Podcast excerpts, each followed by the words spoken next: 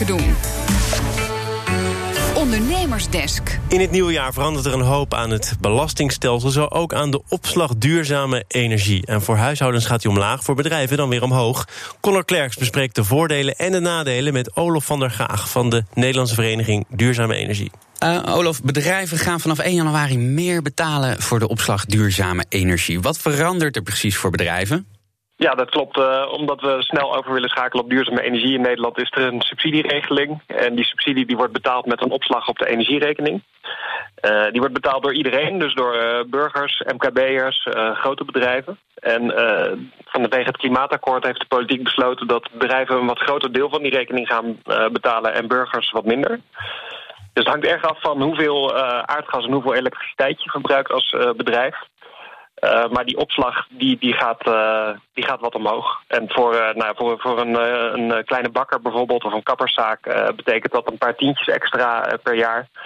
voor grotere bedrijven, bijvoorbeeld in de glastuinbouw, gaat dat wel om honderden euro's per jaar. En voor nog grotere bedrijven kan het om duizenden euro's gaan. Maar dus bij juist de duurzame energie gaat de belasting omhoog. Dat, dat klinkt een beetje contraproductief voor de verduurzaming. Bij alle energie gaat die omhoog. Dus of je uh, stroom en gas nou uh, duurzaam moet zijn of niet. Uh, er komt gewoon een vaste opslag per kilowattuur en ook een vaste opslag per kubieke meter aardgas. En nou, dat, dat, maakt inderdaad geen verschil naar duurzaamheid. Helder. En kun je dit als bedrijf compenseren ergens mee? Ja, wat natuurlijk het beste is, is als het lukt om je energieverbruik omlaag te brengen. Dus bijvoorbeeld door je bedrijf te isoleren of door ledlampen in te draaien... kun je je energierekening fors omlaag brengen. Uh, er zijn ook uh, subsidies waarmee uh, bedrijven groot en klein hun energieverbruik kunnen verkleinen of kunnen verduurzamen. Zoals? Dus er is bijvoorbeeld een ISDE-subsidieregeling waarmee bedrijven warmtepompen en zonneboilers gesubsidieerd kunnen kopen. er is ook de SDE++-subsidie, dat gaat over grotere projecten. Daarmee kunnen bijvoorbeeld transportloodsen zonnepanelen op het dak leggen. Uh, dus er zijn verschillende subsidieregelingen waarmee bedrijven hun energierekening ook weer omlaag kunnen brengen. Uh, en wij denken zelf wel, wat, wat wij zelf jammer vinden, is dat uh, ook elektriciteit zwaarder belast gaat worden. Want aardgas is voor iedereen volgens mij duidelijk, daar moeten we vanaf. Maar elektriciteit is juist een van de oplossingen. Onze stroommix in Nederland die verduurzaamt heel snel. We hebben over tien jaar tijd zo'n 75% van onze stroom van de zon en de wind. Dus we moeten bedrijven eigenlijk juist stimuleren om van het aardgas af te gaan en over te stappen naar elektriciteit. Dus wij vinden het verstandiger om die tarieven eigenlijk vooral voor aardgas te verhogen. En voor elektriciteit zouden wij ze juist liever verlagen. En dat is iets wat voor particulieren wel gebeurt. Dus als mensen thuis overstappen van aardgas op bijvoorbeeld een uh, warmtepomp die elektriciteit gebruikt, dan wordt dat uh, fiscaal bevoordeeld vanaf 2020. Maar wij zouden dat eigenlijk ook voor het bedrijfsleven graag zien. Waarom denk je dat dat niet zo is? Ja, dat is een goede vraag. Ik denk ook om het een beetje. Eh, er moest zoveel tegelijkertijd veranderen.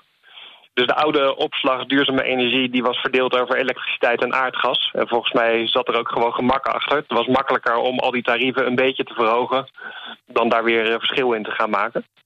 Maar nogmaals, voor elektriciteit, voor particulieren thuis, voor kleinverbruikers is dat wel gedaan. Dus wij denken dat het ook voor grotere verbruikers kan. Dus bijvoorbeeld voor de glastuinbouw, dat is typisch een sector die uh, heel erg snel aan het verduurzamen is.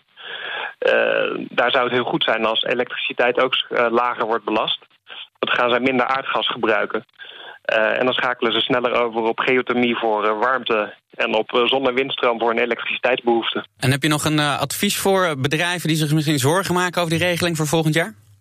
Ja, kijk vooral even heel goed naar welke subsidiemogelijkheden er zijn. Want bij dat klimaatakkoord, daar zaten een paar wortels in en een paar stokken. Dus die belastingverhoging, dat is natuurlijk de stok. Die bedoelde dus om een stimulans te geven, maar er zitten ook echt wortels in, namelijk subsidieregelingen. Dus er zijn echt meerdere mogelijkheden om echt flinke subsidies te krijgen... om je energieverbruik te verlagen en je energie zelf duurzaam op te gaan wekken. Conor Klerks in gesprek met Olof van der Gaag van de Nederlandse Vereniging Duurzame Energie. Wil je nou meer horen uit de Ondernemersdesk? Je vindt alle afleveringen terug als podcast via onze site of de BNR-app. De Ondernemersdesk Energie wordt mede mogelijk gemaakt door Enpuls. Enpuls, baanbrekende ideeën voor de energietransitie.